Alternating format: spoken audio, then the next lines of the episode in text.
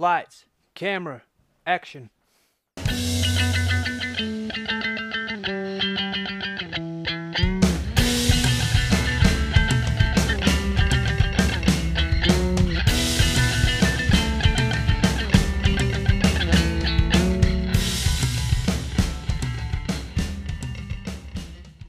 Hello and welcome to another edition of Movie Madness in association with Spitballing Pod. I'm Luke Byron, joined as always by Keenan Bonner. Tom Kennett is back with us today, and the matchup we'll be getting into is 2011's Horrible Bosses versus 1988's Midnight Run. How are we doing today? Fantastic. Not bad. Keenan, that's the most enthusiastic you've been to that question in a few weeks. Things Uh, must be looking up. No, not not not not at all. But I know you're I know I know you're down bad, so I'm just trying to help out. Has your passport arrived yet? No, Jesus. All right, that's probably better than if it came like two days late and it was just insulting. So something heard there at it. least.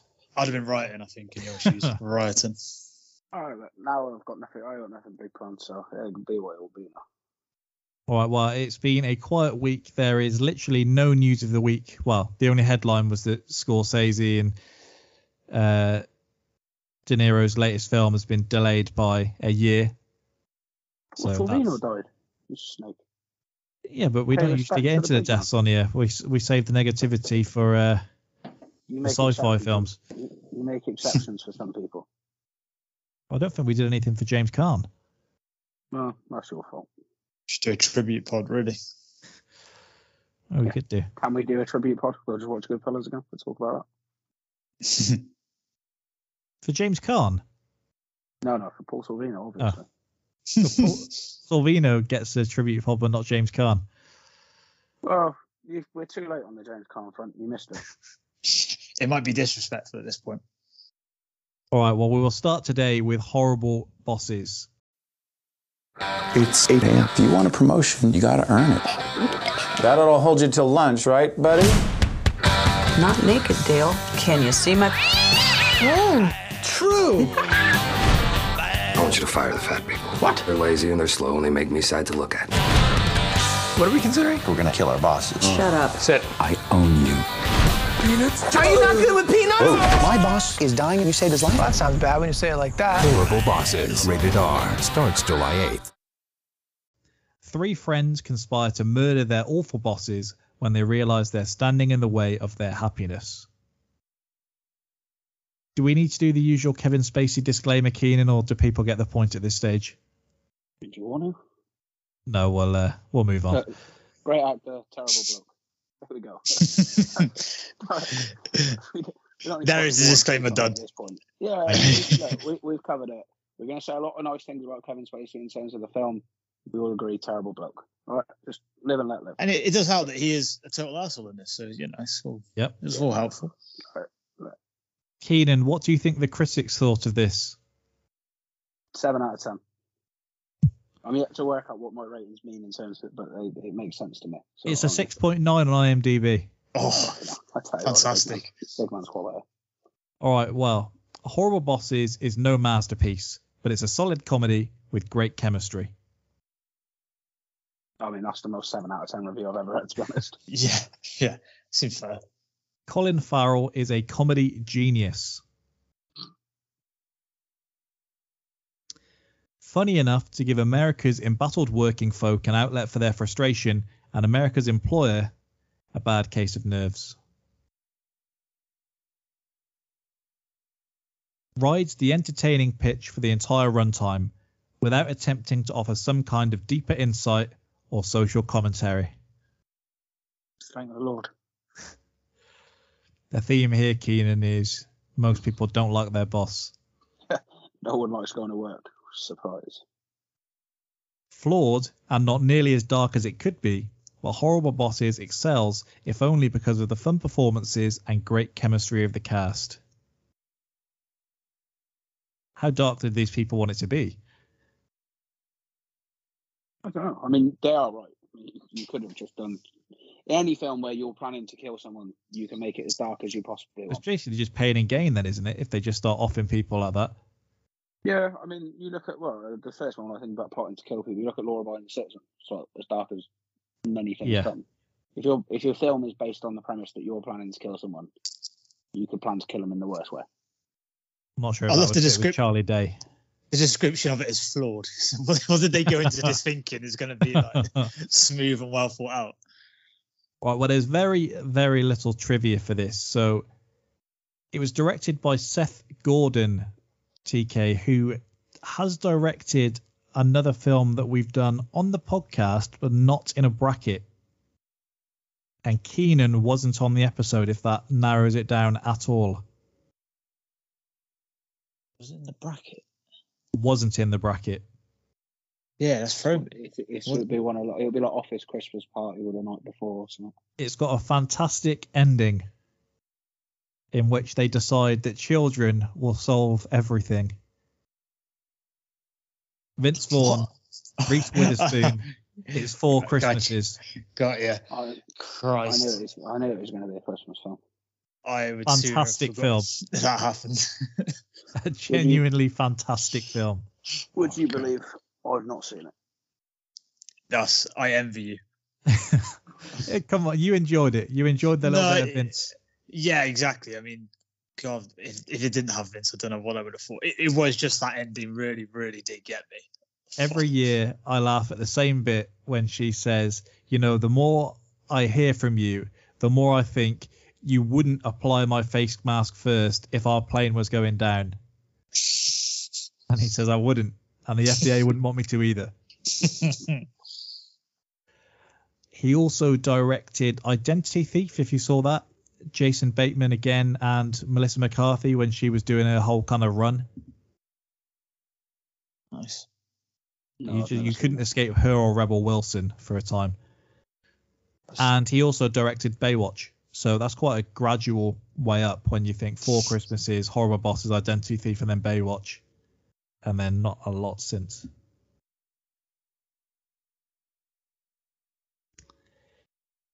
One of the things that he's supposedly renowned for is he he wants improvisation on his sets, and I do miss the comedy podcast where we just get Keenan's thoughts on the improvisation every week. Um, but he encouraged everyone there. He said, "You've got Jason Bateman, Jason Sudeikis, and Charlie Day there. Why would you not want them improvising Yeah. their lines and just letting the chemistry flow through them?" Jennifer Aniston said that she did not need to because her lines were beautifully choreographed, and we'll get to her character in a little bit. I was, so- was going to say, she ad libbed some of those. Jen's a wild one. uh, I guess it speaks to the chemistry in this film that you then bring Jason Sudeikis and Jennifer Aniston together again for We're the Millers. Hmm. Or the casting could have been very different. A list of people that were approached but ultimately didn't take up roles in this film. Vince Vaughn and Owen Wilson. Oh, boy. What a shame. I'm not sure if they'd have one of them would have been a boss, if two of them would have been bosses. I, I imagine Owen Wilson's in Charlie Day's role. Vince can be whoever he wants. We've established this. Oh, Yeah, Vince could Vince could do that role. He's been sexually assaulted in Wedding Crashers. Why not have it in this as well? What do you think?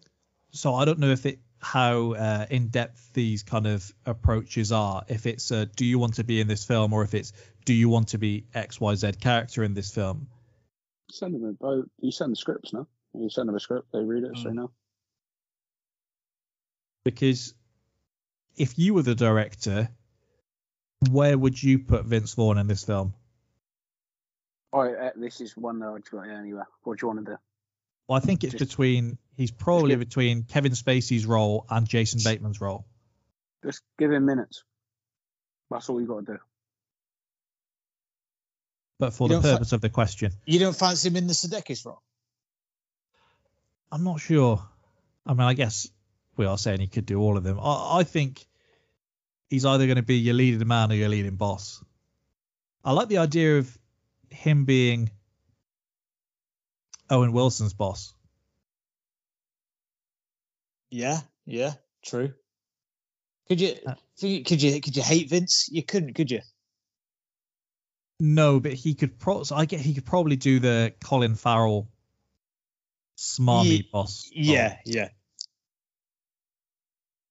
He plays a semi-believable bad guy in Starsky and Hutch, I guess.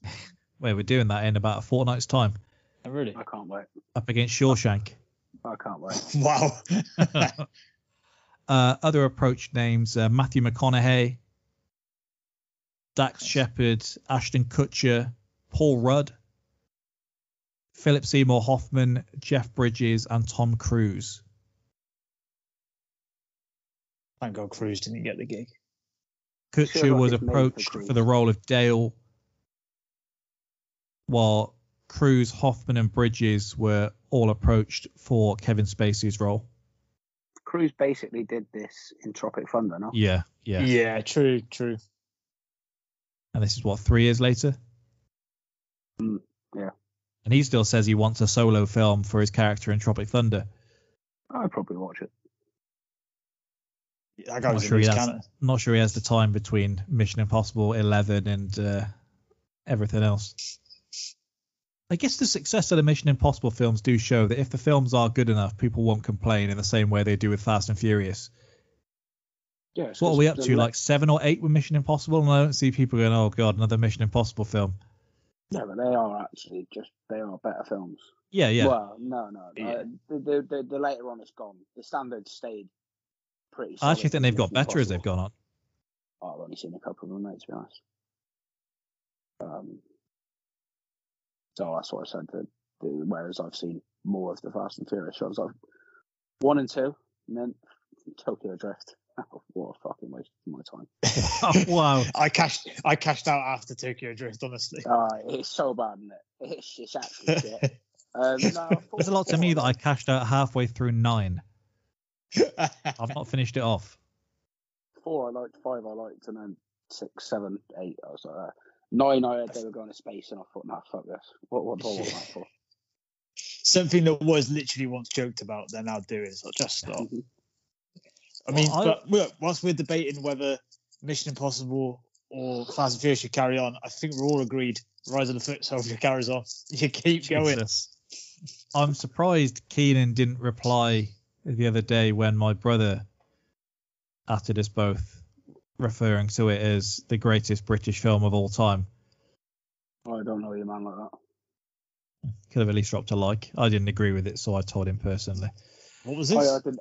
I didn't agree with it either. I I did the. You may have seen me doing the. There's these tweets that keep coming out, and it's like your favorite film from 1973, Yeah, yeah, yeah. 83. yeah. And for one of them, I replied to it after my pick saying Keenan's would have been Rise of the Foot Soldier for whatever year it was, like 2007. 2007. Nice. And then my brother replied saying, "Greatest British film of all time." I think he's just he, he's just swinging swinging Yeah. for home runs at this point after his uh, After his gangster squad chat. Yeah, Blimey. Yeah. Well, number one. Uh, uh, uh, firstly, no, it's not the greatest. It, it's not the greatest. British number one's the the only good one. What? Number one, Rise of the Foot Soldier is the only good one. Incorrect. Um, but also, I, I didn't. I don't. I've never met your brother. I don't really. I, I, I'm funnily enough. I'm not going to randomly start disagreeing with people online at the age of 27. It is. I look back and I've deleted some over the years just to save myself seeing it the following year. I see occasionally a thing on like Facebook or I see people arguing and I do have a moment I used to be that guy and I don't know how I ever had the time for it. And I've I say this as someone that spends the majority of their time playing football manager and watching sport on the TV. And when I'm doing that and I still feel like I don't have the time for this, I don't know what I was doing previously. yeah, it was never. It was never my thing, really, to be honest. Going out and batting in like a 72 comment Facebook thread about why Arsenal might get fourth over Liverpool that year. yeah, incredible. I say that like like I'm looking down on it. I would honestly I'd take finishing above Liverpool whether it was uh, fourth over fifth or uh, 17th over 18th at this point. Would, would you do it if we both went down? To, you said I come feel like 19th. Come There's a part of me "Oh, that look." could convince myself like, hey, look, it could be worse. So Also, I can't believe Superbad's not. Is Superbad 07? yeah, that was the one I put down. Oh, I thought you put knocked up down. No, I the the tweet I put was uh, knocked up was a contender here for me. 2007 was a great year. Keenan would have said Rise of the Foot Soldier. No, maybe I was maybe, shockingly maybe I was only interested in the bit that concerned me. Disgraceful. That's right. So Very self-invested. when this film was advertised, as big a stars as the three leading guys are, it was essentially look at what Jennifer Aniston is doing in this film. Yeah, Now- 100%. From what I've read, and that this sounds like I'm doing a, a, a creepy thing here. This is genuinely what I've read. Um, she recorded a topless scene in the breakup with Vince Vaughn. Something happened. I don't know if she was the one that asked for it or her agent or whatever. That scene was then reframed, and so that was removed from it. But clearly, word got out in Hollywood that she was willing to do a bit more than what she had done previously. So everything you see in this film, there's no body double involved. This is all her. She said she had to get in shape for the role. I don't know how portly she was before, but she really does go all in. When she's saying this is like a beautiful script, I've got to think when they were sending this out, it was on a hook and a prayer that whether they thought she would actually sign up for it. And then ultimately she jumps on board and yeah, head first. They cannot believe their luck when she actually Naomi Watts yes. they also approached. Okay. So I, I think they were probably firing these out, and then if it wasn't, what do you think? She probably gets less of a part, and it probably goes to don't want to disrespect the woman, more like Kelly Brook in Piranha, that is quite a fool. or thinking about it now, they probably go about it and they get someone who's objectively bad looking and they frame it that way. The ugly boss is hitting on him and he can't he can't get by at work, and they twist it in some kind of way, and they probably get a more recognizable actress that way. I mean, I guess it'd be more believable that you'd take an issue with it because I know I know it's tackled in the film, but you just wouldn't have the issue that he has with this. I don't think. I don't Well, think you- you'd have any issue. you've teed it up nicely because people say there's always someone that will complain about just about anything on the internet and that is the case so i was reading through the responses of when this film came out the reaction to the roles there is a portion admittedly a very small portion that are outraged by this film and it is if this was the other way around people wouldn't find it funny that which would be I a dark film. guess is the entire purpose of the role, is it not? That he's Yeah. pointing out this still isn't okay, and the others are like, well, come on, look at her. Yeah, one hundred percent. Like that's literally the point of the joke. Yeah, it would be uncomfortable, it's Jennifer Aniston, so it's not. No, but there are yeah, people so- online saying, look, if this was Brad Pitt and someone, no one would find this funny. They'd say it's disgraceful, Yeah, it'd be really creepy, and that's exactly how it'd be played. and that's probably the point of the whole role, what- isn't it? Yeah, Ch- Charlie is. Day is pointing it out, and he and then Bateman and Sudeikis and the rest of us going, "What the hell's your problem, mate?" I, I'm. I, I don't. I'm not trying to explain it or set the like put rights to the world, but unfortunately, some things just are what they are. Jennifer Aniston, objectively, is absolutely mint. it's the South Park episode, isn't it? Nice. Yeah, it, absolutely right. Imagine just take TK. right, I think you're going to I be didn't lucky think I'd be TK getting compared to compared to, uh, Monday's podcast. say that again. I said I think TK's in for a better scenario here than he was on Monday's podcast.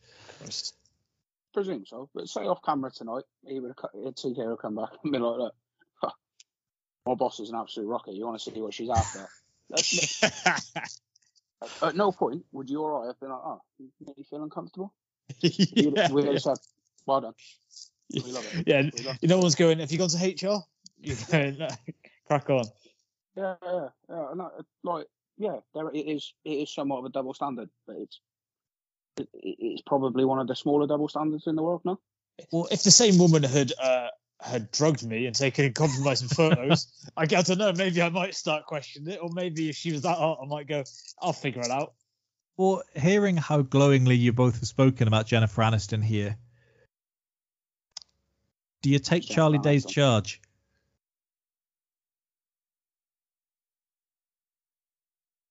What by Um, comparison? The charge he has in this film. I mean, are you take? Do you take? Oh, it- sorry, you mean uh, Probably not. that's that's tough. that's too tough. In a comedy film, he seems to It's be able to Jennifer explain it a Aniston. lot. Keenan. Yeah, but there's like I don't. I'm not, I'm not sure. I'm not sure who you've got to put on that list for me to go register. Yeah, okay. I Like, mean, I'll be, I'll, I'll be honest. But he is right as well. He can't get another job, surely. He is bound Yeah. because with that charge, it's remarkable he's got this job. it's the way Jennifer Right. Aniston rolls. Yeah, I, I, I don't want to end up on re- on any register. Just just like objectively, I, I really don't want that. I don't know how she He's- felt about In this the job, rea- he's he's going to be administering drugs as well, isn't he? So Yeah. that seems remarkable that someone is going to. You're on a register, but yeah, yeah, you can handle this. It's fine. So I don't know how she felt about the reaction to this film because when it comes to We're the Millers, which is what two years later, 2013, they hmm, go down a similar path with her character. stepper that- that? yes, she does. Now for that, she brings in a body double. And she gets So- spooked. I don't know if it was that she didn't have to literally pole dance in this one, or it was like I've I've done my bit. I can tick it off my CV. I don't need to be doing that again. Maybe she didn't want to be typecast. Maybe. 35 This late- into her career. Yeah, this late on. Go, no, no, I, I, don't, I can't be doing that. the, when you look at the trivia for this film, the, the bit of trivia that kind of surrounds this says uh, Jennifer Aniston wore a dark brunette wig and uh, spoke far more sexually explicitly, blah blah blah, uh, which is very out of character for her. Like the dark brunette wig was the turning point. Like once she got over that hurdle, everything else was fair game. That was the mask for her. Once she put that on, that's a filth. I remember watching this the first time and I'd not seen anything of Charlie Day before. Have any of you watched It's Always Sunny in Philadelphia? Yeah, I've watched the first six or seven seasons. Is it? Yeah. Is it good? I've, I've heard nothing but good things. So uh, there's a lot of people who, who love it. So the very best of it is phenomenal. Like it, some of it is so funny, it, it's ridiculous. It's so dark. It, it's really inventive. The dialogue's mint. Characters are great. As it goes down the stretch, I think those moments become fewer and farther between. Yeah, So that's a, a, a lot. A lot of it is a little bit dead slack, and you're like, oh, it, like you chuckle away, but it's not, not sort of as it was. Like the first couple of seasons, genuinely, like when I first watched, I was like, yeah, sensational. Like this is right up Yeah. there. And then it, it, it, I think as it, go, it drags on and draw, uh, draws on, I should say. I think drags on probably a bit harsh, but as it goes on, I think there's a, it, it becomes more of a, oh, it's a little, little bit similar, and we've seen some like, sort of some of this before. Um, and there, but there are still the occa- there is still the occasional bit of gold in there. But when he says it's best, mate, yeah, it's, it's actually it's just fucking brilliant. that's that's a spot on take. To that would have literally been drawn from my mind. That first series, ironically, without Dan DeVito in, I think is one of the best things I've seen. It is super Yeah, dark. Every every yeah. episode's super dark, but you can see them sort of figuring it out, and it's just maybe because they, it was obviously low profile at that point, they could get away with so much, maybe. Oh, And- 100%. And this year, in fact, what what we on like 14 or 15th season now. As you said, the, the moments of it being its peak are few and far in between. He's- I guess he's a just sheer co-writer. amount, I guess. Isn't he? Sorry. Uh, He's, did he's a co-writer write- on the show, is he not? he might Yeah, be the three main now. I guys know all was- I know they were all part of. They ended up because it's the lad who's bought out um, Wrexham with Ryan Reynolds, isn't it? As well. Yeah, Rob McElhenney. Um, but they, I know the three of them produce it and are like executive producers, which I mean, fair play to them because that means there's just pure money flying into them. Um, but did he write it from the start? Because originally it was the two, the two blokes, one it Glenn and Rob, who, who, who wrote it. Yeah, I, I- think, I think they all basically jumped in in the end. So the three of them all, which is pretty cool. I, I admire that your initial review can seem that unbothered, Keenan, but you do then say you've watched about seven seasons of it. So I really did not know where that was going. What do you want from me? No, I, I um, like. it. I mean, I it's thought- like you and TK recently have been. I was gonna like pushing your boundaries in terms of TV and film, in terms of what you've watching. Some of yours has been forced far more than TK's, who's now gone through Star Wars and Lord of the Rings in the last however many weeks. That's rough. Yours That's is rough. sitting through something that perhaps isn't as funny as you first thought. But hey, I I like what I like. If I, if I, I, and I know what I like, and I like what. Knows what he likes and likes what he knows. yeah, that's that's I, I need that on a t-shirt. If you do. if I was to say to you, Keen, and I don't know if you'll offend anyone listening here, if it was entirely in your hands and you had to tell me to continue a Brooklyn Nine Nine or jump across to It's Always Sunny, which would you suggest? So probably a bad one, bad one to pick. So Brooklyn Nine Nine is like my my nighttime program. I like going to sleep with the TV on, like a little bit of noise. Um, and inevitably, but that's what I end up watching. I reckon I've seen the first seven series of about four times. I'm on season two, I believe.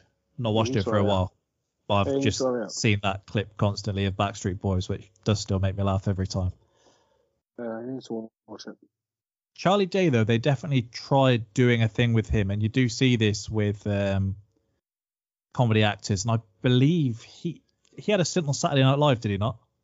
He at least hosted it a couple of times when I was reading Okay. earlier.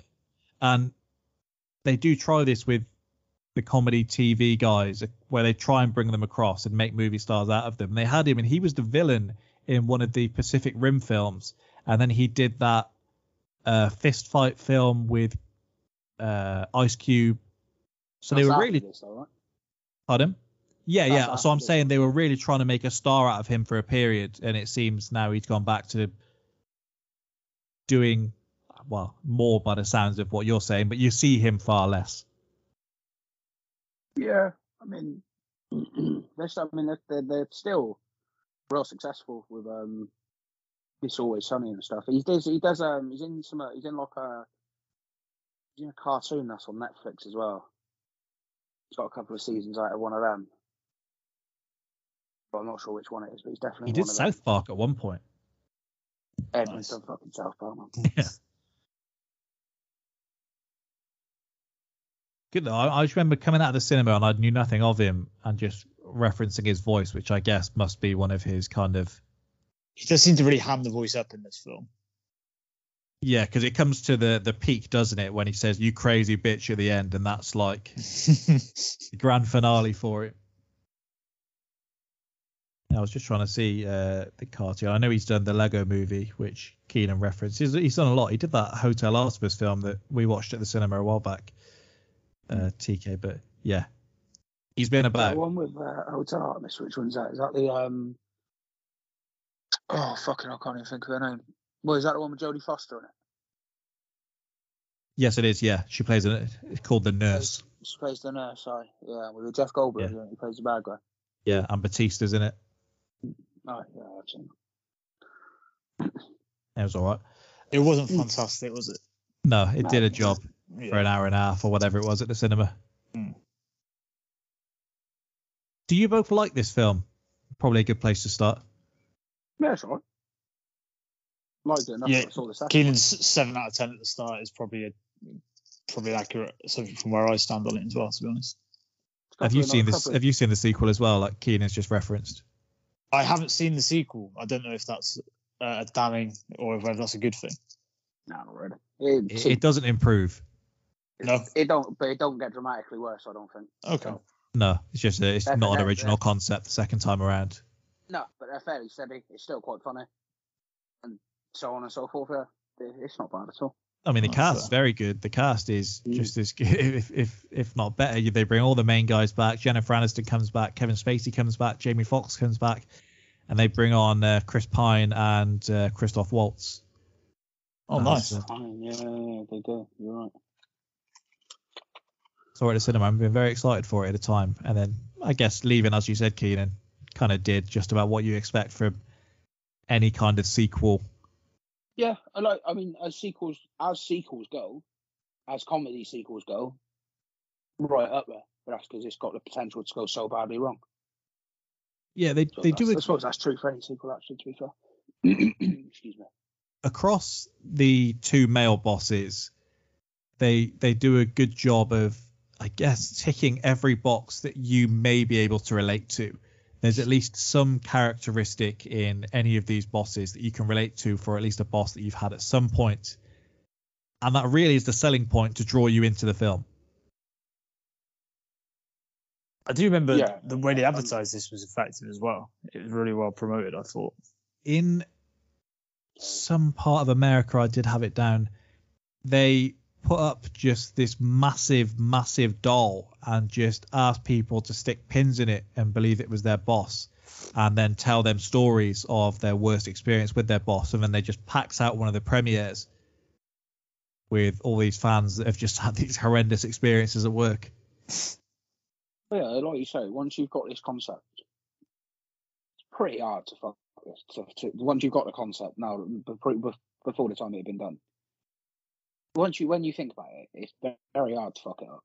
Yeah. And you've got to make it Yeah, mildly funny, and people will go and see it because most people, a lot of people hate it. Uh, might not hate your current boss, but I guarantee you work for someone you think fucking hell you are. like if you've had more than one job, or even if you've been at the same company but you've had more than one boss, it, it it's just the nature of it. And half the time, it might not even be that. It might just be the fact that you just don't want to go work. Is another is another point of it. No one, people who like working are psychopaths. Just because your boss listens occasionally, you've had to cover your back, or has he left now? No, no, no, he's left. He was saying that to be fair. Yeah. He, he class. I was hoping to get a ticket, Liverpool, Fulham ticket out of him. Still went. Just tune in. Yeah, for it. I I can get you a spare one for Arsenal Fulham if you if you just want to see Fulham. What what what what what what drew you to that conclusion? Well, everyone used to like Fulham for a time, so No, they beat Cheltenham in the they beat Cheltenham in the FA Cup two one. Louis Saha kind of bunch. maybe you got a soft spot. No, once again they beat Cheltenham in the FA Cup when they ground shared with QPR. Cheltenham won their up. It looked like it was going to be amazing. Saha came off the bench and ruined it. Late goal as well, which was Yeah. a dagger. If if there's a hundred people going to any said premiere, do you think there's one person in every hundred that can relate to the Jennifer Aniston character? Well, Charlie Day's character in this case, or is that just far too outlandish to tick the two boxes of her being that hot and making these advances? I think that's probably out of part I mean, One in one hundred. That's I'm asking if there me- if there's even one in 100. no, not a uh, chance. what the hor- horrendous thing about the world we live in when we talk about role reversals, if it was role reversed, I would estimate the odds would be far higher than one in a hundred. yeah, for sure. Like, and that's not even me making a joke. I think that's genuine. But No, no. I think the amount of lads who have probably had it stuck on them by a boss, by their boss who they actually think is mint is probably a lot less. And the amount of ones that had a problem with it, even yeah, smaller yeah, number. even further. With this film, I thought one of the things that they really did get spot on, they had enough quotables in there. And you look back at some of the reviews we've had of comedies at the time, and probably after Superbad and The Hangover, which, what, that's 2010? The Hangover? 2000, uh, 2009. 2009. Okay, so that's even better. So those two films were so entirely quotable, and you've got kind of a gap. The other guys, 2010, comedy wise. A lot of quotes. in That's that. fair. Yeah.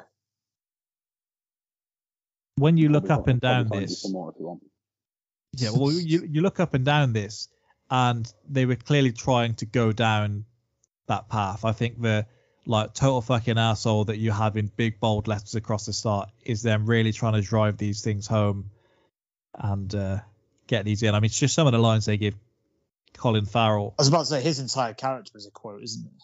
Yeah, his uh, I'm a green belt motherfucker struck me as like they they think this one's gonna take off.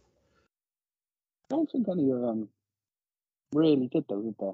No, No, didn't They're really. all, they're all, they're all like, there's a lot, a lot of bits you, you laugh at, but there's, there, um, there's, there's, I don't think anything really stuck. I on this. think Charlie Day's character refers to his boss as a raper at one point, but you kind of did that with Step Brothers. You'd already done that. I guess you'd done I the did, penis uh, shaped foods thing as well. I need you to trim some of the fat around here. Really stuck with me. But that was I think apparently you, you can't go around using that. Apparently, Well, I think they that was what they used in the trailer, and some of the critique with this film is that all of the best bits they did put in the trailer, which did cram some of the quotables in there for sure. if if I see a film that you can tell just by the actors involved, I'm going to want to watch. I'll avoid the trailer if it's a comedy, just so you don't get these moments, because it's always baffled me being in the cinema, That's a good point. hearing people laugh at the same jokes that they've heard, especially before we were able to like fast forward and rewind on the TV. So you would have heard the same jokes like a hundred times, You and people. you laugh laugh at the same crack in Four Christmases every time. So Well, I can't watch that. I watch that once a year. This would have been you'd have been overwhelmed by the same joke constantly, and then that weekend go to see the film at the cinema, and people would laugh like it's the first time they'd ever heard it. Maybe that's just If it's that good though, overwhelmed. you can watch it again. Just need a bit Have of time. been- have you ever been overwhelmed by a film trailer? If so, you need to sort your sensibilities out. Overwhelmed by a film trailer. In terms of reaction, I remember the response to the initial Suicide Squad trailer, and it had a Queen track over it, did it not? Maybe don't stop me now. But I remember the response to that being mental, and I don't know if you've seen the numbers for the latest Black Panther trailer. I think it's now the most watched trailer in history. Didn't even know they'd released one, mate, to be honest. Yeah, I think the main reason people are tuning in is how have they done this without Chadwick Boseman, and that's Mm. Done a long way to reeling people in. Just followed the story of Black Panther because she becomes the Black Panther. Yeah, It's that's not the like- that's not the path they're going down. Okay, but that is actually what happens in the comics. It's not as though Yeah, I think they had some trouble with um, I think uh, Letitia Wright, so they switched things up a bit. Why didn't we cover this on a pod? Yeah, we did, or it may have been separate. I'm not too sure. I remember you telling me about this. Yeah,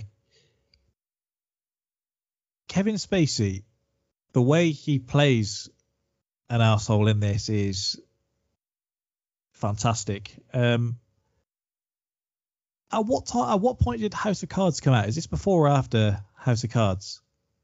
I'm going to say this is before.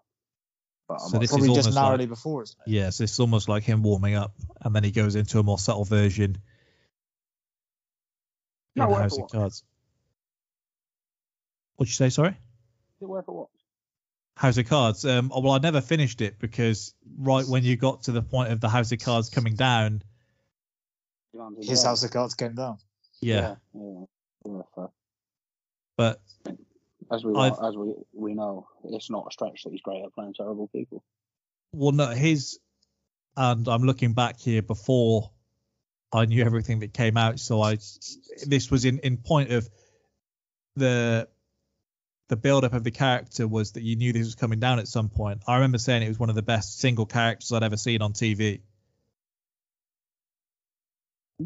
He's just unbelievable in it, and the way they allow him to kind of do the talking directly down the camera, like he did in that weird Christmas video after he'd been exposed.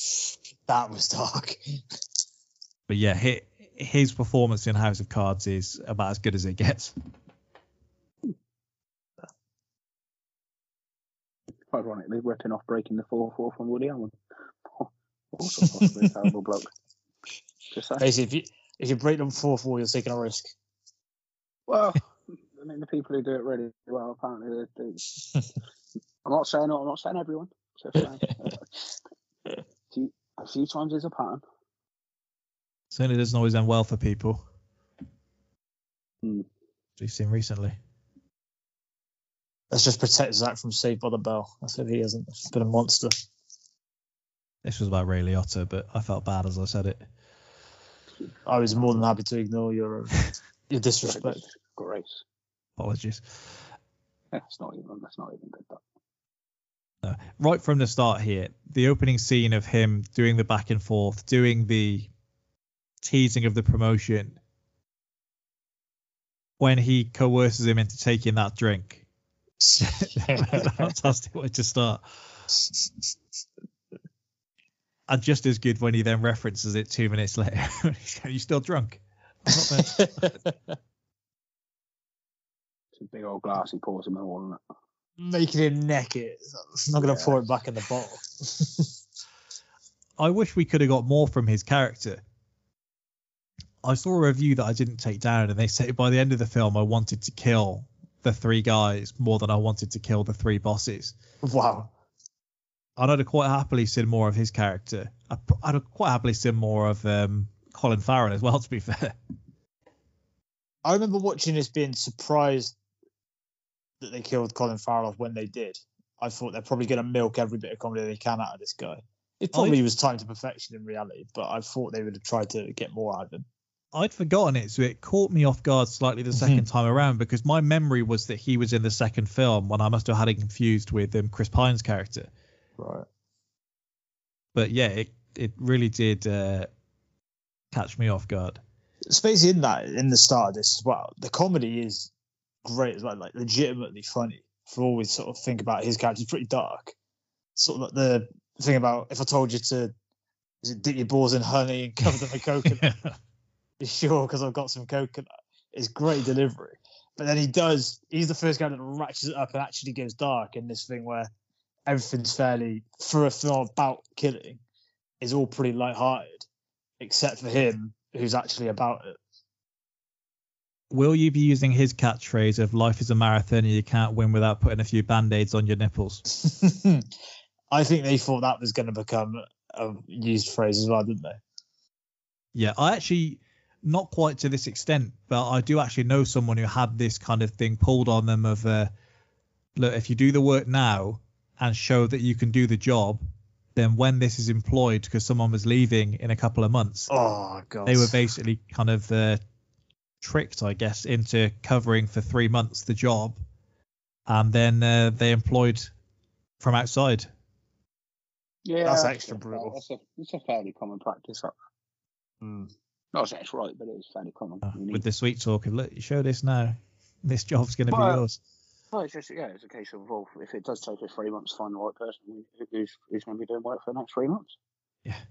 Oh I'd gotta do it, forgotten haven't one of the magic parts of it is not only he's getting himself a promotion, but the point of smashing the wall through so he can have the extra space. This is so unnecessary. Well, you already know that he's a bad guy, and then the second he's confronted, this this switch flips, and he just manages to go up another level when he says, "Listen to me, you stupid little runt. I own you. You're my bitch. Don't walk around here thinking you have free will because you don't. I can break you anytime I want." And I guess he goes up another notch by killing someone later on. yeah. yeah, he he's uh, very good. Someone that we've not even mentioned yet. Everything that I used to say about Ben Stiller, you can take it away from him and add it on to Jason Bateman because this guy, everything he touches, I know I'm going to enjoy it. Identity thief, you enjoy that? Uh, I, I enjoyed it at the time. Um, I do have a general thing with both Melissa McCarthy and Rebel Wilson that I'm not a fan of either of them particularly. But I enjoy uh, Jason Bateman, and we'll go back to it. All the things that Harper said about range, you put that on Jason Bateman's name because I don't think you've seen Ozark, Keenan. No, I haven't. No. If you were to watch that, Chef's Kiss, phenomenal. There's range for you. When are you going to learn? At the moment you recommend something to me, I'm probably not going to watch it. I'll allow TK to recommend it to you then. Yeah, get a street to at me. Well, you'd have to find him first. Oh, what's happened to what's happened to our guy Sean? Oh, where is he? You made it sound like he was missing. Yeah, Maybe. like, I thought he MIA. was Banging trouble. Oh, we just found out he's got this secret trip to Texas that he hadn't even mentioned. So, look, Mm. there's a man you can't trust. When's he going to Texas? I don't know. Ask him. I didn't know he was going. He's going Technically, he, he's never pulled out of this pod, so technically he's supposed to have been on me every week. He's just he's just on a long postponement. he has pulled out the point. He was. I asked him for help uh, last week when you graciously uh, stepped in, or was it week before? Week before. Um, and he said he didn't have time to watch them. It was like Sunday night. the uh, yeah, Ozark is very good. I will say, you say about range. I think maybe via watching him only in comedies before I haven't really seen him in Ozark. I've said to you before, I am waiting for him constantly in Ozark to sort of break and to be like. And I think this character in, in Horrible Bosses is probably part of it. Right? Very obviously straight laced on the face of it, and then then moments of comedy sort of come out. I'm kind of waiting for that in Ozark, which, considering the, the subject matter, doesn't really happen. His his trademark for me is him saying "well," and he kind of smiles and looks at his feet while like shaking his head, and that's like he does that in every single thing he's in. Yeah. He'd worked with Jennifer Aniston before in uh, the Change Up or the Switch Up or something like that. So the guy's put in his work, and then Mm. when he got to the point where he can make it himself. I don't know if any of you have watched Arrested Development. I've seen a bit of it. I've only seen a few episodes. Weird, isn't it? Yeah, quite good fun though. Yeah, yeah. I I'm I pretty much finished it. Um, it feels Again, like he's the mainly straight man with thrown, yeah. occasional bits thrown in, isn't it? It felt to me like they started with Michael Cera's character basically just playing himself and worked backwards because he is just playing the Michael Cera role. I was going to say, is Michael Cera just always playing himself? Though? Is he ever act? Yeah. Does he act? Is he just himself? And we- we've also not mentioned Jamie Foxx yet in this. Sensational. Motherfucker Jones. Very. I mean, he's actually he is actually just good in everything I've ever seen him. It's true. He doesn't miss, does he? When you look at the quotes and he's down as Dean M.F. Jones, it just makes it even better. his timing on the explaining his backstory is just phenomenal. Like that. I slip my fingers into a purse. so good. I'd say they should call, he should call himself Motherfucker Over. just to stop any confusion. What's the confusion? I don't know if this is harsh. Oh no. The conversation we had surrounding Clark Duke in Sex Drive. Well, I'm glad you've said this because this is very much in my mind. And I don't that think it's quite as egregious. That parallel was also drawn. It's not quite as egregious, but I feel like I think it might be because of the caliber of women he's getting. I think it might be equally egregious. Even with your thoughts on Felicia from Sex Drive as well. Yeah, but he doesn't. Uh, She she had a thing does fancy him. him. She does fancy him. It's true. Yeah. He must have seen that script, seen who he'd been cast as. Oh, blimey.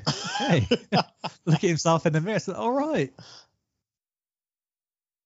Because, I mean, what he pulls at least two in this that we're aware of. You see him. Meghan do Markle this- fancies him as well. Yeah, I mean, he He could have had her if he wanted to, basically. Yeah. He, he does an almost complete teen comedy line at the start when he says, I need to go and speak to that woman about her vagina. and it's like they're just using one line to go, look, this is a ladies' man. You guys are going to have to understand this. And then it goes on from there. Also, very rare, and I guess they're not trying to charm us, but very rare that these people actually come across as charming. Him doing the, what else do you do? Am I being punked? You can't just be a FedEx girl. That's surely never ever working in, in real life. Like you said, it's kind of funny because he doesn't look like the type as well, though. So that all adds to it, I guess. It's it's not slimy or anything because he's kind of kind of an ordinary bloke shooting a shot, I guess. To us in the film, it appears no one really bats an eye. Everyone just assumes he is some sort of Lothario. I think we should ask some questions about the fact that Jennifer Aniston's character just happens to open her front door and he just assumes, well, this must be for me. It, is, it, was, it turns out it was a good assumption, though. Yeah. As much as we've said, I guess there is the Jennifer Aniston's obviously a total nympho, and it seems Harkin's wife is as well. Bearing in mind she's obviously all over. Even Charlie Day when he runs him over, like she she thinks he's um no she thinks he's basically but he's obviously hit with the uh sorry the nut allergy I should say. Yeah. So she, and she's all over him, and for all she knows, she doesn't know who this guy is. So she's obviously just crazy horny as well. The the good thing with this is aside from when Kevin Spacey shoots Colin Farrell here, I don't think there's a single part of this film that's unpredictable. And yet that's almost how it should be. It it doesn't need to be anything but formulaic. It just needs to follow the path and give us some laughs along the way. Yeah, it's probably fair. Uh, unpredictable, yeah. Well, even just the things like uh, they it's, It's a little like too tropes, easy to record to record him Yeah. confessing and then it's not there and getting cornered at the end and then the recording gets played back. Just all of these little things. Hmm. Even with motherfucker Jones, with him not actually being this criminal because they never got the details from him. It's Can't all cough up the very run of the mill, but it just works well. I did like how they made him pretty ridiculous, just in terms of like his crime was bootlegging a movie. Like that's hil- like hilariously mundane. They, they could got creative with that, and that was kind of funny. Ten years. That is that's tough. That's a tough break he had there. And then you've got um oh what's his name? Uh I'm gonna I'm gonna butcher it. It's like Ewan Grufford from uh, King Arthur just popping in as playing the uh, Wetworks guy gradually at the start. So even your little side little side characters, him, Meghan Markle, are recognisable faces. Yeah, agreed. Agreed. Another funny character. The quote that they claim they're making a thing in this of uh, I wouldn't mind bending over a barrel and showing other 50 states. Was that a thing before this? I couldn't tell you. I because I, heard I don't know if you stayed for the little credits when they're doing the uh, outtakes, and he said I don't know what that means, and he says uh, it's from a movie. Well, it is now. if he made that up on the spot, I don't know whether they should be more pleased or concerned. what do you think is the best scene in the film?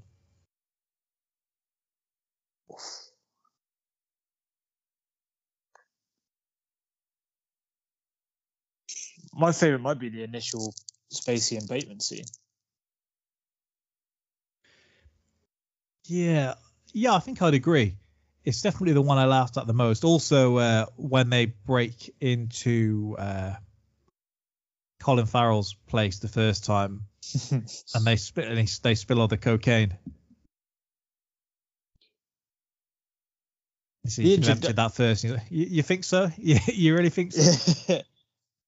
the introduction of Farrell, obviously by the toilet, but then the next scene with him when the dad's dead, and he's uh, he's the boss is also. I'd say it's between that basically introducing him as the shit boss and Spacey's the shit boss. I'd say would be fighting for the best scene for me. Just he, he had me from the moment he said maybe that excuse would have floated when my dad was here. So that's phenomenal when he's talking about his dad's funeral. so why it wouldn't have made sense if, if your dad was here. Sudeikis' face is absolutely perfect. He's like, just just doesn't make any sense. What is this guy? Refers to the guy in the wheelchair as Charles Xavier. Large Marge. He's really setting his stall up. and then at the end, when he says, uh, "Boy or a girl?" What, what do you mean? After he's just done the pat on the stomach. Very good. I can I can see why they made a sequel. I can see, Hmm. although the sequel was pretty poorly received, but the first one, even with the cast, I don't remember there being too high expectations on it, and that's probably why it did so well. You say a couple of the people in the main roles probably weren't as big. Well, probably only the three main guys aren't weren't as big as they were post this. Yeah, that's fair. So as, as much as obviously you've got the likes of Jennifer Aniston and Kevin Jamie Spacey Foxx and and Colin Farrell. Spacey, you do the the three main guys aren't that well known at the time. So I guess maybe that evened it out. What do you reckon for best scene, Keenan? Uh, yeah, it's either the introduction to, to Jamie Foxx, or because I do always like that he does absolutely kill, he does kill me when he's giving this little speech. Um, or it might be it might be the the Bateman Spacey exchange. If I eliminate Jennifer Aniston's character from this, which boss do you think you'd fare better under, Colin Farrell or Kevin Spacey? Colin Farrell is a fucking moron. Is Kevin Spacey going to make you the best you can be, though, Keenan? No, I end up murdering him. Or what's his Um, three? Yeah, Colin Farrell. He, he, I mean, his opening line is like, "I've got fuck all." Essentially, I've got fuck all interest in running a chemical company. Right, brilliant. Now that I know that, I will find a, I will find a way to do as little for you as possible. Yeah, as long as you could avoid getting like spontaneously sat by him, you're gonna have a great great time. Yeah, yeah. Yeah, exactly. Should we have a look at our second film? Let's do it. All right. Midnight Run. Who are these men? I love to travel by train. Where are they going? You'll find out when we get there. Why is everyone trying to kill them? Does your personality? And who's Mosely? Lonzo Mosely, FBI. Lonzo Mosely, FBI. Lonzo Mosely, FBI. Robert De Niro and Charles Grodin. You think we lost him? Oh, I'm sure we're completely safe. Midnight Run, rated R. Now playing at theaters everywhere. A bounty hunter pursues a former mafia accountant who's also being chased by a rival bounty hunter, the FBI, and his old mob boss after jumping bail. Keenan, what do you think the critics thought of this? Six out of ten. And had you seen this before? Yeah, I've seen this before. So, what makes Midnight Run so remarkable are its principals and the supporting cast that keep the audience titillated, laughing, and excited for the film's entire 128 minute running time. Who said movies always have to be original? This one is redeemed by execution and brilliant talent. De Niro, Grodin, director Martin Brest, composer Danny Elfman, most of the cast, and the technicians. Midnight Run is an inside out, upside down buddy film and comedic cross country caper. It also is the entertaining excuse for Robert De Niro, the method actor of his generation, to cut loose and play things light for a change. Grodin and De Niro are different kinds of actors, but they share a knack for detail and a gift for understatement that keeps their scenes together cracking. You're both. I know TK is a fan of the film. Are you a fan of the film, Keenan? Yeah. TK, we did. We've done. You weren't on it, I don't believe. Another one of director Martin Brest's films. Do you know what that was? Beverly Hills Cop, wasn't it? Yep. Spot on. So, the main selling point, for me at least, with this film is that it's De Niro. And I imagine that's for a lot of people, particularly when they go back now and look at this. And when the film came out, I mean, we're right at Robert De Niro as like one of the, the most famous actor in the world. Paramount Pictures originally owned the rights to the film, and to improve its chances at the box office, they wanted a big name star to appear opposite him. It was suggested that the character of Duke was changed to a woman, and they wanted it to be her to be played by Cher, who had recent box office success. Christ. Martin Brest, fortunately, rejected the gender switch idea, and so Paramount Pictures suggested giving the role to Robin Williams, who recently had a big hit with Good Morning Vietnam. He read and he liked the script, he agreed to audition, in the meantime, Brest had auditioned the less famous Charles Grodin, and after seeing him interact with De Niro a few times, he decided to cast him without even auditioning Robin Williams. Paramount Oh, Robin. Pictures was so disgusted by this that they dropped out of the projects and sold the rights to Universal, who went ahead with the De Niro Grodin casting. What were you saying, Keenan? I think Robin Williams is too much. Yeah, agreed. I know, I know it's a terrible thing to say because everyone loves him, but in this particular role, Too big, isn't he? too, he's too much. That's, that's what they were going for, clearly. After Cher, Robin Williams, they're just going for. Cher opposite Robert De Niro. Christ. Yeah, I, but that would it would overpower. It would just take away from De Niro's character almost completely. PSG transfer policy, just take the biggest name. Yeah. Um, but it just, I don't know. I think it takes away from the film. It, will take away from the film. And Charles Grodin, fairly understated in this. His, his subtlety is brilliant, isn't it? I think the chemistry between them's amazing, and it works because of that, doesn't it? Well, Paramount tried to say, look, if you're not going to take Robin Williams, they tried to push Bruce Willis forward, Bloody hell. which I would like to see those two team up, but not in this. It's a very Um, different film if they do. But yeah, they they also when Paramount Pictures were first first got hold of the script before they even went to De Niro, they tried setting it up with Harrison Ford and Chevy Chase. Keenan's boy, Which one? Chevy Chase. He's a dick. Said this in pods previously. It's Dan Aykroyd I'm a big fan of. I'm sure you've been He's calling an Chevy Aykroyd Chase your boy previously. Oh, he's a massive dick. That's why he got bombed out of community and just like everything else. Bloke's like a wild racist.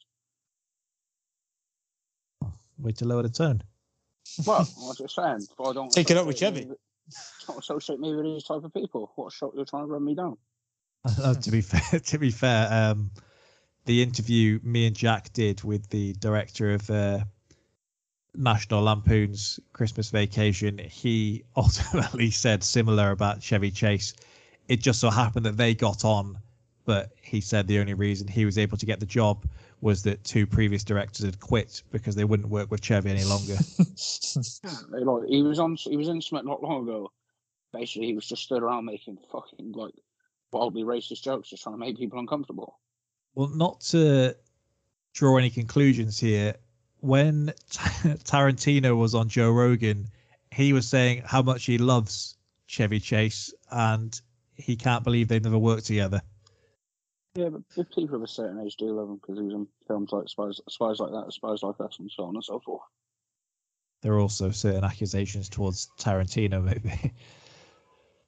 Also, Hopefully you said that hear this cat Tarantino said mental outside my window. Christ's sake. Tarantino said he said they didn't work together, so his opinion may have changed hugely had they actually worked together. By Yeah. the sound of the way everyone talks about Chevy Chase.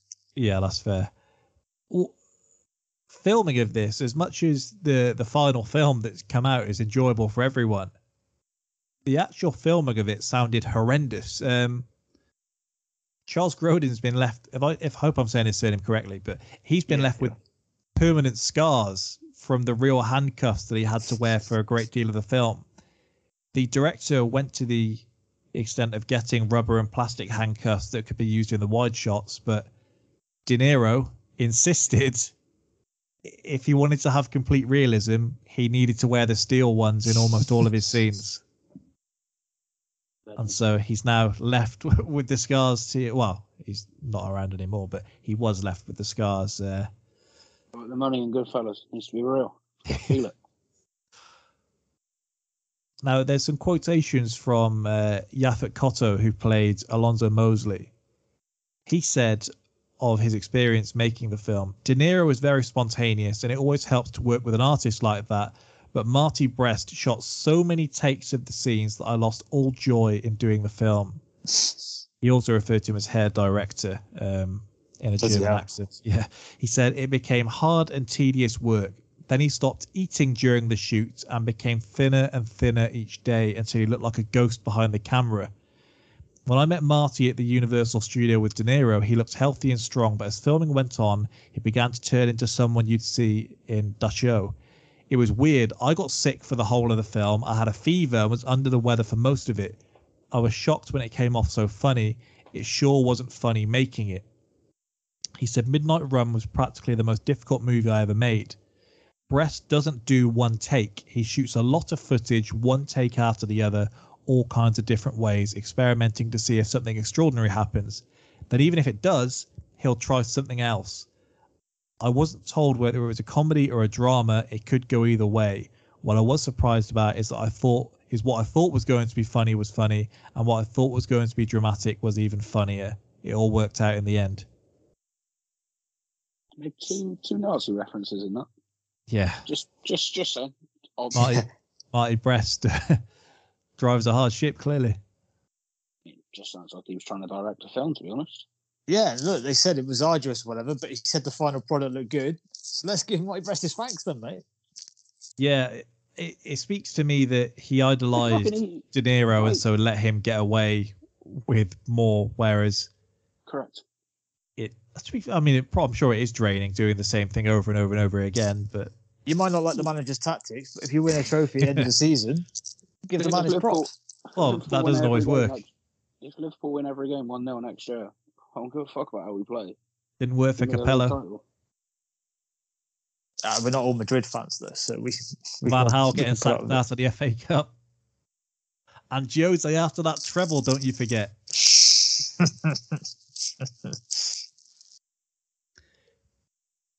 It does always obviously work though when you look at the improvisation that he allowed here.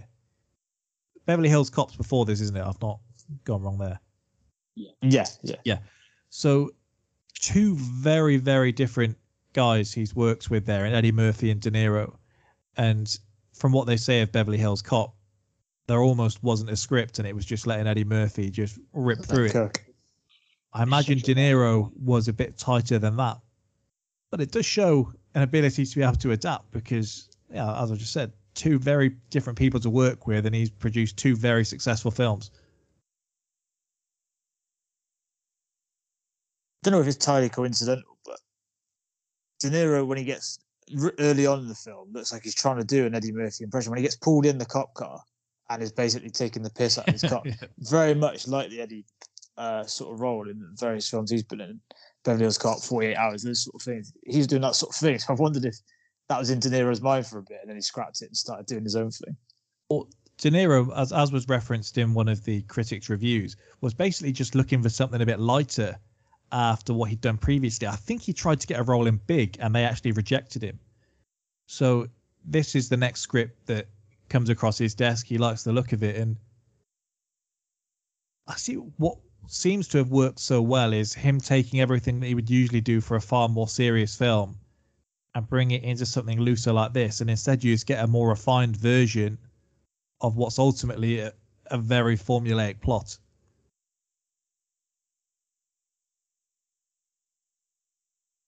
Yes and no, with formulaic. But yeah, yeah. The you not think? It's yeah, no. The when it when it started, when it ended, Harsh, but it- but some of the some of the carnage in between is a little bit, I think, up and down in a way that you probably wouldn't have anticipated them going with. That's probably closer to the mark. I mean, the the general structure of the the couple of hurdles there. The ending, I think. If I Yeah, if I ending- told you the, the type of film, see you could have told me before away. it finished. Yeah. Yeah, when he draws the money out and says, "Oh, there you go," you see that coming a mile away. But It wasn't said as a negative. I think we said it when we did well, plenty of films in this bracket, Keenan. That there's a reason these things work so well, and we did it with the town, where oh, I, no, I know. I just, I just think for this, I agree a little bit more with, with CK. Yes, the the the the start the start and the end point, yeah, fair enough. But I, I think as they get there, there's more of a deviation from from a from a formula. Even like some of the curveballs they throw in with, uh, oh, I forget the guy's name, who's also the other bounty hunter chasing them. Marty. And yeah, it's they throw in a few extra little things where I think uh, maybe a more modern film might go a little bit more linear and just make this uh, straight up. He's trying to get this guy, and the mob and the police are maybe there. There's just even just throwing someone extra in there seems well, uh, originally a fu- bit of fun that they didn't have to do, but I'm glad they did. the point where he's kidnapped the Duke and he takes the picture and he goes to meet the uh, mob guys. The point at which they punch him, he was supposed to die there in, initially in the script. And it was only later on during the production that the director said it would just bring so much more to the ending if you just had this other layer of uncomfortability put on top of that. And so they added him in. Pretty important part of the ending as well, so it worked out Yeah. pretty well for him. He has a tough, he has a tough time in this film, by the way. He gets, he gets pieced up. I think one of the best things about this and why it works so well is that it is supposed to be a comedy, but none of the actors are really playing it as a comedy. And even just in the way the dialogue set up, it's not really done like that. Usually, if you look at horrible bosses, anytime there's a particular punchline, they'll leave some room for you to laugh before they hit you with the next one. With this, there's no pause at all. It's just ran straight through, and I guess it's because it's not so much knee slapping humor. Yeah, I was going to say, I think horrible bosses. A lot of it's played like we talked about catchphrases and stuff. That's Yeah, that's I just used it just because it's the other film we're doing today, but it's like No, no, no, no, no. What I was going to say is, like, if you take this example, one's meant to be laugh out loud, and one you like a lot of a lot of Midnight Run. You you're sort of almost supposed to smile and not like Yeah. shake your head out and like, Yeah. have a little chuckle. But it, it, it's, it tries to be driven, tries to be driven by the story and for the humour to come alongside it. Whereas horrible bosses, there's a story to it, but it's supposed to the humour's supposed to drive it. The Uh, like Grodin's character is obviously annoying and obviously generates a lot of humor via that, and it's how De Niro obviously reacts to it. Is where It's also, a buddy like you cop. said, it's a, like it's, it's a buddy. It's a it's a buddy cop film, but they're just not police and Joe. It's the it's the odd couple. And it's just yeah, yeah, exactly. here's a it's question. just a variation. No, go on. Uh, a question I noted down while watching this. Do you think you could enjoy this film if you didn't find it funny? Because you do have more of a narrative structure than you would have usually for a comedy. You do have the twists and turns as you've referenced, and you do just have somewhat of a storyline that you can buy into the characters. You aren't just waiting for the next punchline. So, if you don't laugh once for the whole film, do you think you could still come out the other end saying you enjoyed it? I think you'd struggle. I don't think I at a certain points it's not serious enough of a drama. Um, and if you're not finding this funny, then you have to be looking at it from a dramatic angle now. And I think you you might slow down for this sort of for this sort of 20, 30 minutes of it where you might lose your interest somewhat. I, I agree cer- for the most part. I certainly think, whilst there's some tension in the final scene, ultimately nothing really happens. You'd probably have someone probably has to get shot if you're going to have it as a straight up action because it does all kind of dissipate fairly easily in that last bit, doesn't it? Yeah, I think you could come out of it if you didn't laugh, not hating it. Hmm. Yeah, yeah, yeah. No, I think that part I, I'm completely on board with. I think so, but I don't think you'd. I, I don't know if you'd even go so far to say as you like like you liked it. It would be alright. It was alright. But I And you'd just sit, you'd never watch it again, would you? You'd you'd No. never get no, right no, rewatch if you it. don't find it, if you don't find this funny, the two hours of it is not serious enough of a film.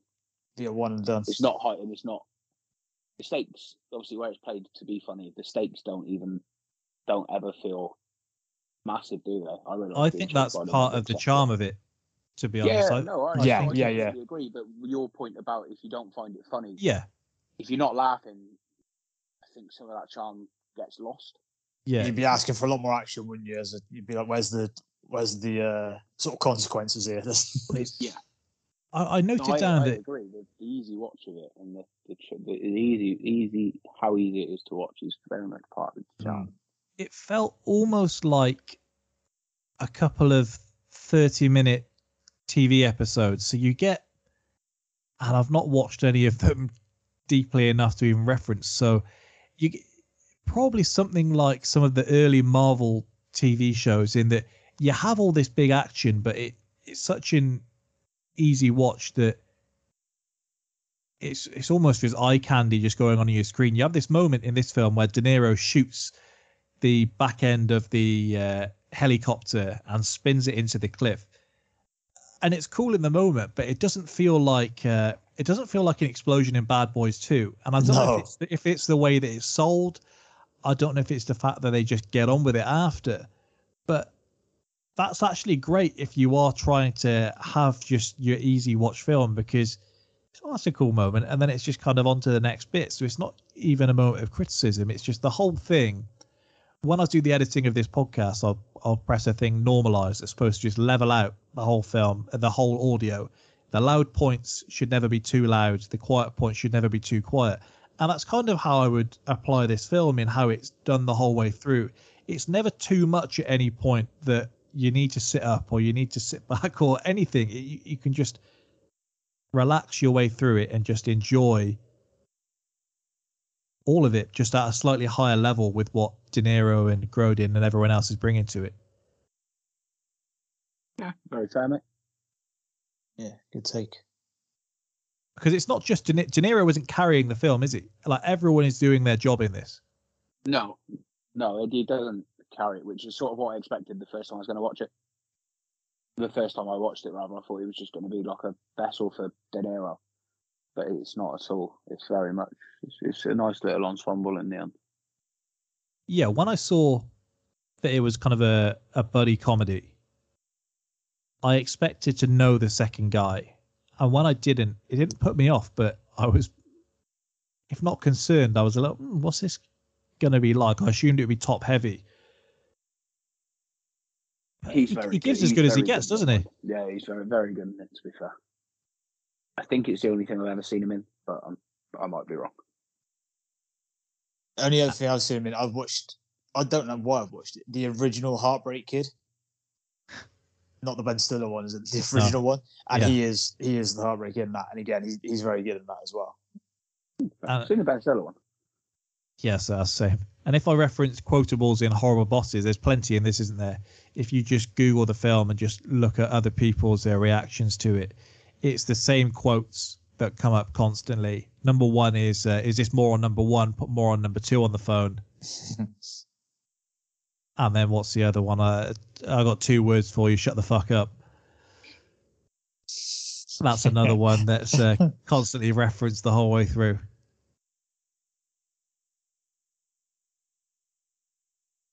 And another uh, Joey Pants appearance, Keenan, two weeks in a row. Legend. I'm actually, This I'm prepared to call him a legend at this point. He he just wanted to be in the film basically, and he tried making a play for Duke, and the director ultimately said, "Look, don't push it here. You're, you're, you're in the film." But he was asking to be one of the mob guys, and he really pushed and said that he thought he could do more than that. And he said, "I- "I'd either like to be Duke, or he would like to be." And the character's name uh, mistakes, but uh, uh, I've forgotten. Eddie? Uh, Eddie, yeah. Yeah. He said, I'll, "I'll be him or Duke," and he said, "Okay, you can be Eddie then." And so maybe it was just a clever move on his part, knowing that he wasn't going to get Duke, but it works well in the end. He does very well in that role as kind of the outside guy. Yeah, he really does because you're getting annoyed with him on the phone as much as Jack Walsh is. Every time he calls, you're like, oh, God, this guy's on at me again. You do have some great quotes. I'm just looking through my notes I had last night. The 10 years for impersonating a Fed her. How come no one's after you was a great one. Uh, I always, always, I do too. I enjoy it every time. How am I supposed to argue with this guy? I don't know what the fuck he's talking about. it's a very relatable quote. The Duke's quote of uh, "You ever had sex with an animal, Jack?" That was improvised, and the director just asked him, "Don't tell me what it is. Just say something in this moment that's going to make De Niro crack." And he You'd did, be, and you'd it be worked. so buzzing, wouldn't you, if you made De Niro laugh like that? That'd yeah, so and it, it worked. So there you go. There are some good-looking chickens there. There's a couple I might have taken a shot at. Quite a wholesome bit of the film, that bit as well. When it starts. I, I think thought, because he ends up in another life would probably still hate each other and last long, isn't it? yeah, A running trope throughout, obviously, the film. It's quite funny. I thought there was going to be a callback to his daughter and ex-wife at the end of the film. That was the only thing that really spun me when the credits started rolling. I thought for sure, I thought he was going to drive there with the money. I thought was how the film was going to end after she'd offered him the money, and I think that would have been a nice callback. But In a modern film, they get back together somehow, don't they? As well, they, she takes him back, which would never happen, but they would just have to. I think if I'm directing that, not to say I'd have done a better job here, but maybe. I think the way I end it, and I think the way I, I get people people on their feet after this, he takes the money that she offers him from the babysitting she's doing, and he probably says, "I promise I'll get this back to you." and then at the end of the film, he gives her that three hundred thousand or whatever it is, and they have a hug, and then the credits start rolling. He's got his family back together, as the Duke suggested. The Duke's a free man. Bad guys behind bars.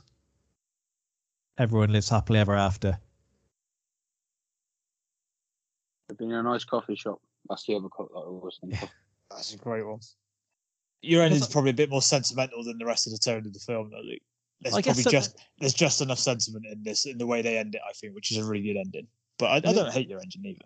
there's a couple of things that aren't kind of picked up on because I guess it's insinuated a couple of times that his ex-wife's new man is is one of these corrupt policemen. He says everyone else in that department Yeah.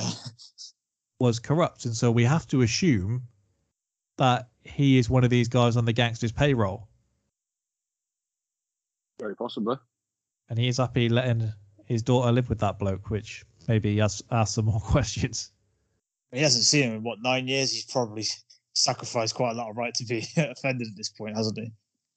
I mean, fair play to the daughter. She's she's right back on board forgiving him, even after seeing him shout at uh, her mum.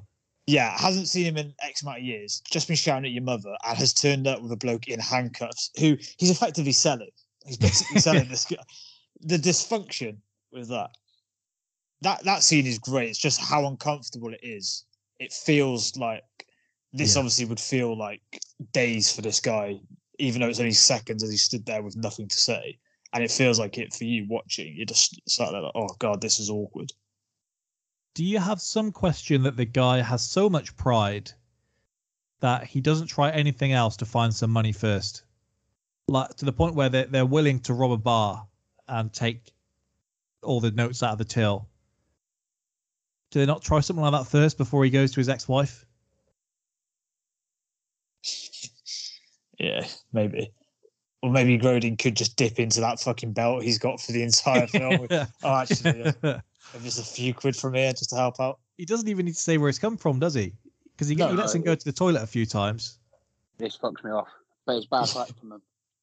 Think it, I think it, thought it the first time, thought it the last. There are certain situations where you walk away for two minutes, I'm going for a piss. Oh, by the way, found, found a tenner on the floor. Yeah, yeah. It was a long time ago, this. But could just be at some point, oh, I was say I was going to say that I actually happen to have hundred dollars in my wallet. Hmm. There you go. It's yours. Let, let's make the best of it. yeah, could have been far easier. The whole the whole Mhm. thing, if if there was a theme for this one, Keenan, I know you like this, is uh, I really don't. the difference is the kind of versus of doing the right thing and uh, doing what they want to do. I guess the choice over what's right, and they teach her on that a couple of times with whether whether he should save him or not, because you've got to think he knows he's getting the handcuffs put back on him even after saving him. Yeah, that's an odd one, isn't it? When Grodin saves De Niro, it's like, we just save this bounty hunter on the basis that he's promised you that he'll let you go. Yeah, I don't think you're ever trusting him, are you? You're leaving him in that water. Yeah, because then I get to keep three hundred grand. Yeah, yeah, you, yeah. You know you've got 300 grand on you, and you know you can at least have a go at doing a runner. Whereas this mm-hmm. guy is selling you to someone. Someone is g- getting you. if we're continuing with any gripes, any issue with De Niro not being alarmed until the last minute when there is a literal car driving at him. He kind of just stands there. Does take him a long time to realize who it is as well. Yeah. He stands there to the point where the guy can shift to the side, open the car door specifically to take him out. And I like that from him. Marty doesn't want to kill him, he just wants to debilitate him for a moment. There's some professional respect there. I bet I still hurt so fuck. I'll be honest, I wouldn't wouldn't fancy that. Rehabilitate is probably the word, mate. Last real issue to tackle the runtime. It's above I your think- 90 minute mark for a comedy, isn't it? Yeah, I, I think you can take 15, 20 minutes off this. Uh, I probably, I yeah, I, I'm inclined to agree. because my, we kind of we had the understanding of the relationship that the characters have already by halfway through the film, and so we but we do still get a number of these where it's essentially the same scene over and over again of look, I, thought was the- doing the right thing. I'm gonna get my money for you. Yeah, I mean, for example, the bit where obviously Grodin nicks the plane, I thought you've literally put this in to show how bullshit it was at the start that he was claiming he doesn't like flying. But we, we I was probably waiting for him to jump in that back seat the whole time that was going on. I was sure that was what was going to happen. Mm. yeah, I all felt a little bit like we probably didn't need to do this. That plane also comes to a halt very, very conveniently. It probably goes a lot worse than that. In I was waiting for another explosion.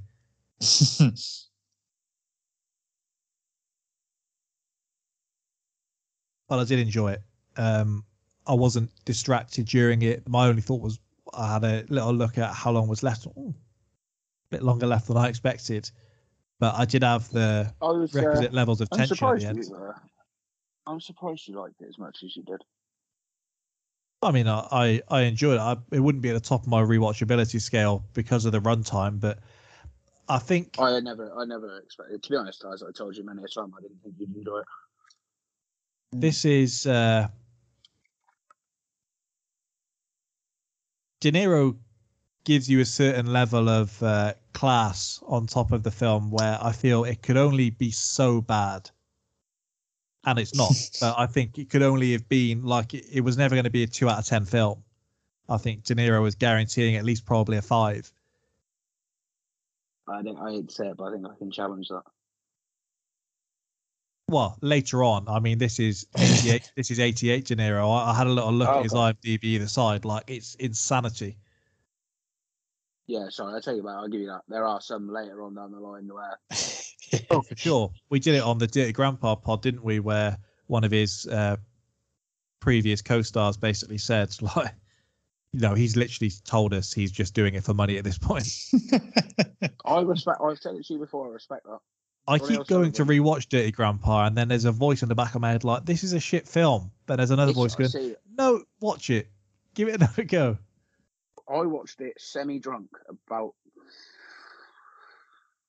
five, six weeks ago. Was that for De Niro or Zoey Deutch? No, it was because uh, I came home from the pub at about eleven o'clock and I was waiting for my takeaway to be delivered, and I it was like, oh, it's going to be an hour. So I sat down and flicked through and it was on, and I, I ended up watching. I was like, oh, what's this for? Whilst I wait for wait for my food. Yeah, I ended up sitting and just watching all of it. Did a good job for you then. Whenever I Uh, think I- of you and takeaways, I just think of a disgusting amount of garlic mayo. And I like garlic mayo, but not the amounts that you have. But no, what do you want? Well, you sent me your order once, and it was like eight times garlic mayo. But you've got to think how much food's being ordered with that. So it's not. it's got to it's su- like it's got to supplement that. Yeah, it's not like it's a disproportionate amount. Like, I think how Well, much no, I'm actually eating. I think we've told the tale on here before about uh in Liverpool when the Scousers, your people supposedly sold us down the river until we've had to try and order twenty pounds worth of takeaway to get them to deliver us with it. I just remember waking up in the morning feeling hungover. The food had I mean, I woke up to the sound of you dispatching your food to be honest, so that wasn't a good start to the day. but just pure garlic mayo being the first thing that caught my nostrils. I love Scarred. garlic so much. Not at eight o'clock in the morning on a hangover. I'll be honest, mate. I, there's there's there's some obvious things I'm not going to eat it with, but outside of that, honestly, it's pretty much fair game. Do you have one of those bottles in your fridge, like the ones you get in a kebab shop? No, but I do have a mate who's uh, who has a s- uh, uh, who's got um he's got a sauce shelf in his uh i- i- in his fridge, and it's just got about twelve different ones of them them on, like all sorts at any given Wow. time. It's amazing. I don't even know where he gets them from. I mean, I had an Amazon delivery today, and I added some burger sauce in there to have with some curly fries next week Oh, I do love curly fries. Watch and a burger. But anyway, back to back to the task at hand. After your news today, honestly, the longing in your voice then was horrible.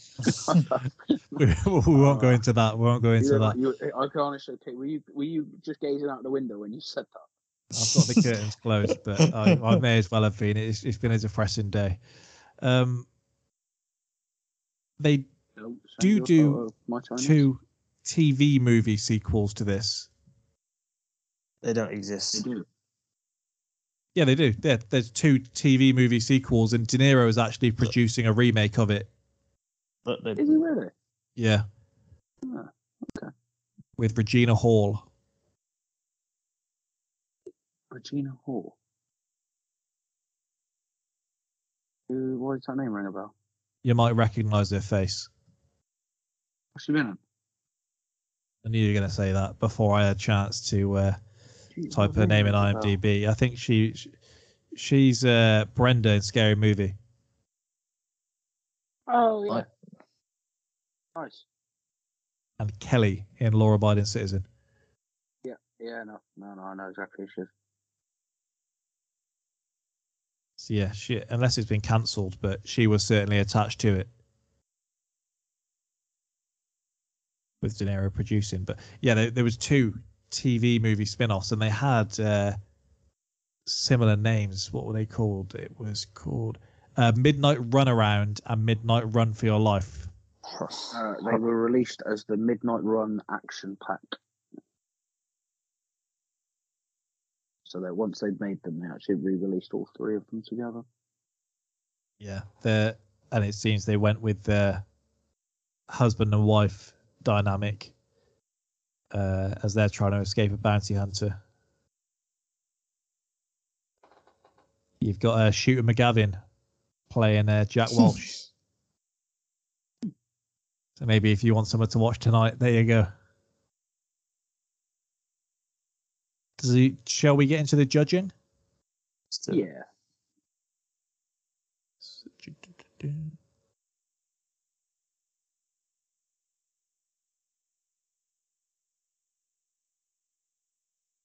All right, Keenan, as always, I will go to you first. Which did you prefer?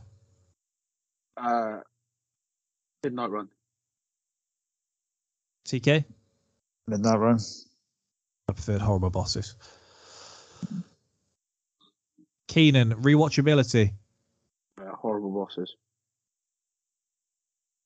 TK? I'm gonna say Midnight Run. I'm going Horrible Bosses. The runtime does have an impact. Like I said right at the start, there's a chance um, that you can probably take 30 minutes away from this.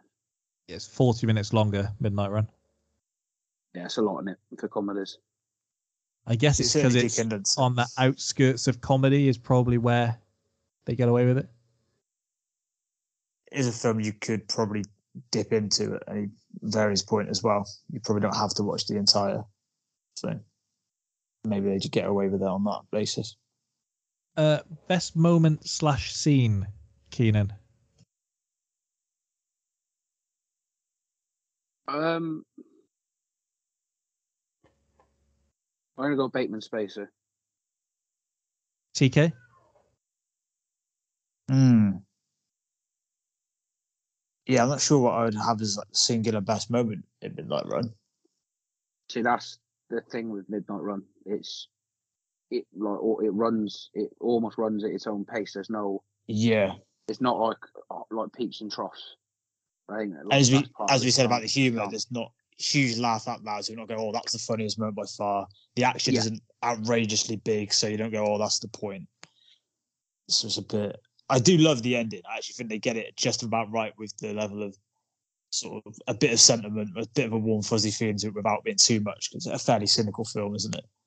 And then obviously offering a cabbie a thousand dollars. He calls him a bum, by the way. Someone Yeah, so you got change for a thousand. He goes, "You get out of here, you bum." Come on. Uh, I'll, I'll go with yeah. I'll go with horrible bosses, and it it could be the introduction of um, Spacey or Farrell. To be honest, both their open scenes are top draw. Keenan, best quote. Um, best quote. It's a difficult one. Probably go the way of horrible, horrible bosses. To be fair,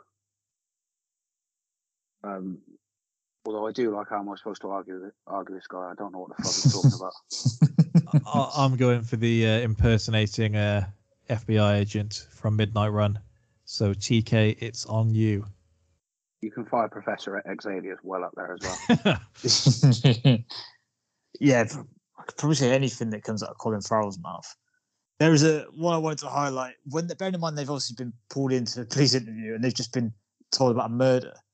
Sudeikis goes, "I was murdering Arslan," or something like that. so maybe that, Oh, or, uh, actually, I, I, when they're I- arguing about who's more rapeable. I think Yeah. Uh, is that I'd get raped in prison just as much as you, unless you're saying I'm less rapeable than you are. I thought that was I'm good. gonna, gonna gonna throw out your boy Kenny going, look, you got any got any extra scratch? Maybe I can give you some hand jobs. Um, he is 40 phenomenal. Forty dollars a go, and then the bar, the bar said that the bloke behind the bar shut up. I said no. I said no more Andes in there. At that point, sorry, that's my pick. at that point, it's just as embarrassing for you at the table that he's there and he's shouting out, "No more hand jobs," and he's at your table offering them out. If you if you uh, if you change your mind, I'm at my mum's. That's yeah. I'll tell you what, that's a winner for me. Uh, MVP, Keenan, Jack Walsh. TK. Yeah, it is. But I, I absolutely love Grodin in this. That's very, very close. I'll, I'll give it to De Niro. Only one of them gets the 300k. Yep. He gives it as a gift. How much money has this guy got? Yeah, but we never know that. Best side character, Keenan. Motherfucker Jones. Maybe Spacey. TK. yeah, I was unsure who's going to be. It's going to be one of the newest ones in Horrible Bosses. I was unsure how much I'd little. probably I- take anyone outside of the three uh, workers. Yeah, I, I think so. Yeah. Well, I mean, if you were going to go really sort of more minute, the hand jobs guy is an incredible side. Just Kenny, Kenny's on Kenny's on the pitch. Kenny comes off the bench 90 plus one and scores. yeah, very much the Origi, just cameos. Where, oh my god, how's he done this? Um, yeah, in, in that case, I'll go with um, probably Spacey. Actually, It's probably Farrell- is Spacey. Colin Farrell's, I think, my favorite individual in the film, for just the sort of pound for pound. But uh, Spacey is phenomenal, so I'll go with it. Jennifer Aniston for me. Yeah. never gonna be anyone else was there. Keenan, last per minute. Uh, horrible bosses. Does TK? have advantage of being an hour short. Yeah. Yeah, yeah, I can't, I can't argue with that. More laugh out loud funny and a shorter film, so it's going to be a tough one for me to argue. Keenan, best soundtrack. Um, horrible bosses. I'm going Midnight Run. Yeah. Your man Danny Elfman on the score. Hailed as his best work. Yeah, I just I don't know. There's not I don't know. It's neither of them. I don't remember either of them sticking out to me this week. TK? Now, I was thinking with Horrible Bosses, I didn't think soundtrack stood out to me in a way that I thought they'd have gone big, like they did with The Hangover, for example. I feel like they didn't really with this. So, uh, whereas Midnight Runs, the whole flow of it, the soundtrack goes with it perfectly, I think. So I'll go with that. Yeah. Keenan, originality. Uh, horrible bosses. TK? Yeah, although I do think potentially with Midnight Run, we reverse engineer it a little bit to sort of say, oh, Buddy Cop comedies have been done a lot, whereas this was probably at the time slightly more original than we give credit, and we've had a lot of Buddy Cop since. but Yeah. yeah, Very true. but um, probably still is horrible boss. I don't know that many films. As much as people have talked about killing their boss, I don't know if anyone's really put it into a piece of work like this. So. Keenan, bigger impact.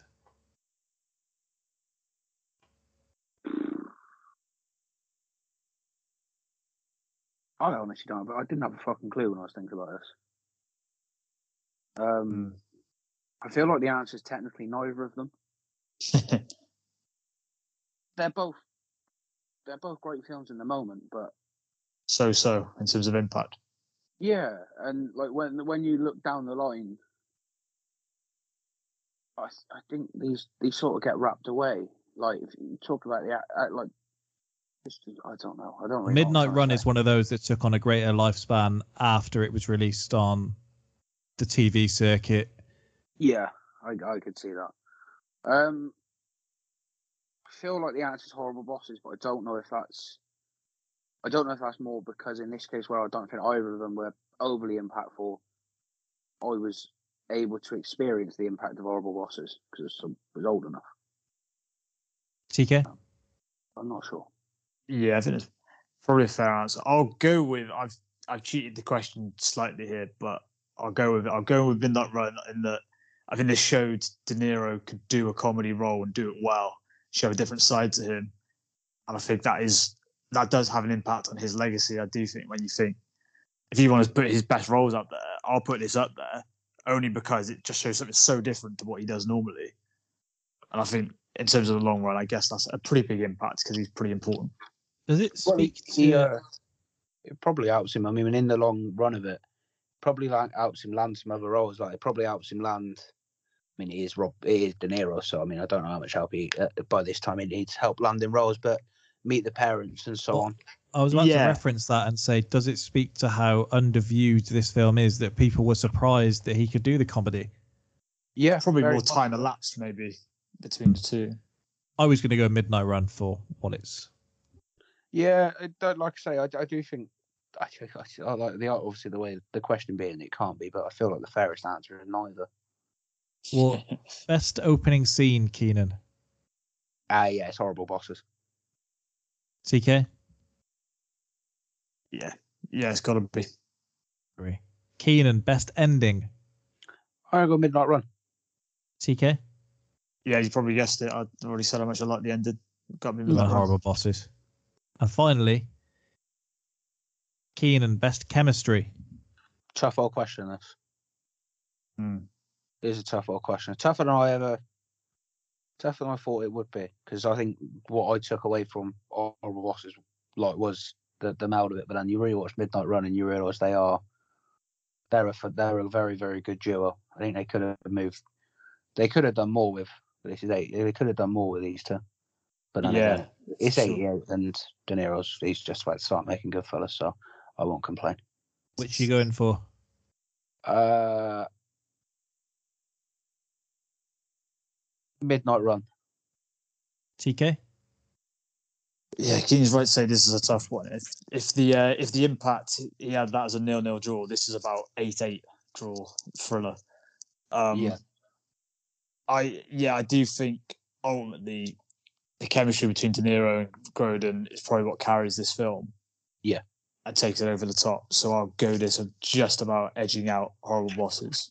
And I think, I think, I think, I, I think a big part of it is that I prefer it as a film.